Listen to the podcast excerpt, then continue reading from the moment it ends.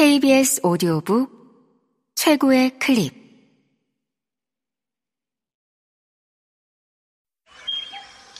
KBS 오디오북.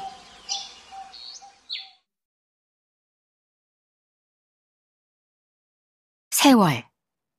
아니 에르노 작. 성우 천송이 읽음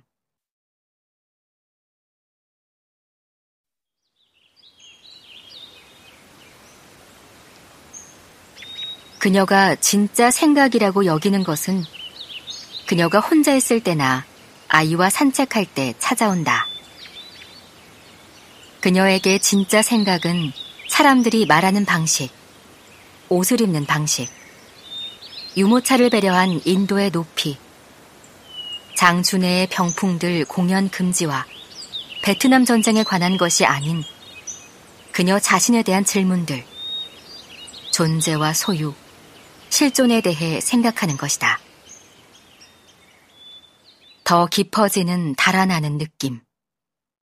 타인과의 불가능한 소통. 그녀에게 글을 쓸 시간이 주어진다면 그녀에게는 읽을 시간도 없다. 이 모든 것들이 그녀의 책을 위한 소재가 될 수 있을 것이다. 그녀는 마치 이 가족이라는 단위를 위협한다는 듯이 그녀에게 이제 내면성은 허락되지 않는다는 듯이 자주 열어보지 못했던 일기장에 이렇게 적었다. 더 이상 아무것도 생각나지 않는다. 나는 이제 내 인생을 더는 설명하려 하지 않고 있다. 나는 이제 뿌띠 부르주아가 됐다. 그녀는 내면의 목표를 비껴나가 그저 어머니로서만 전진하는 느낌을 받는다. 나는 조용하고 편안한 이 삶에 정착하는 것이 자신도 모르게 이 삶을 살아버리는 것이 두렵다. 이러한 사실을 확인한 순간에도 그녀는 일기장에 절대 적혀 있지 않은 모든 것들, 함께하는 삶, 같은 공간을 나누는 친밀함.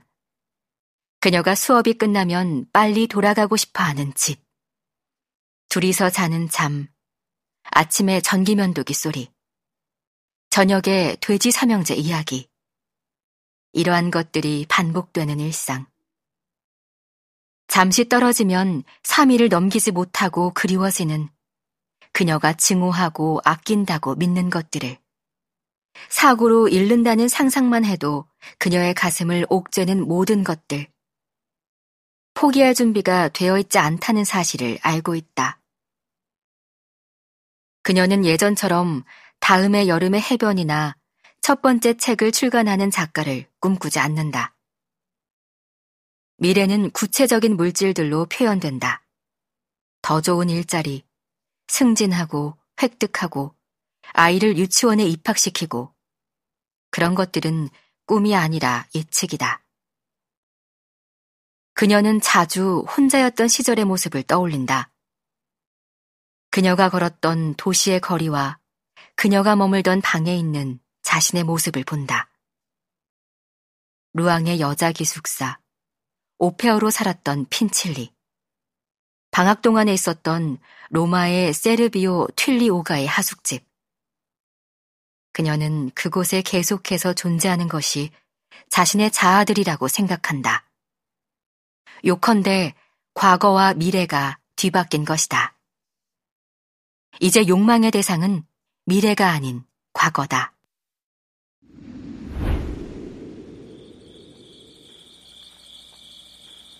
(63년) 여름 로마의 그 방으로 돌아가는 것 그녀는 일기장에 다음과 같이 기록했다. 극한의 자아도취적인 시선으로 내 과거를 선명하게 보고 싶다.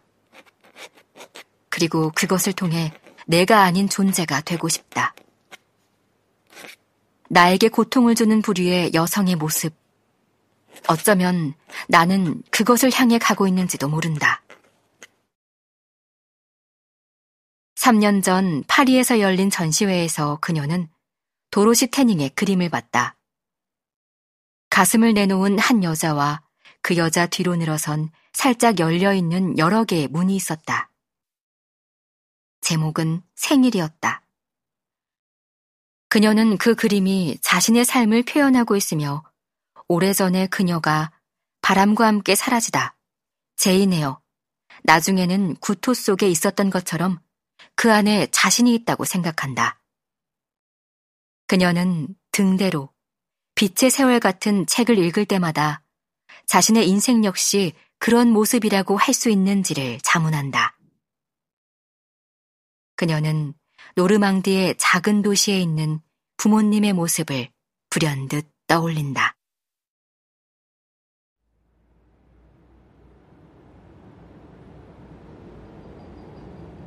밤에 성체 강복식에 가려고 블라우스를 벗던 그녀의 어머니와 어깨에 삽을 쥐고 정원을 올라가는 아버지.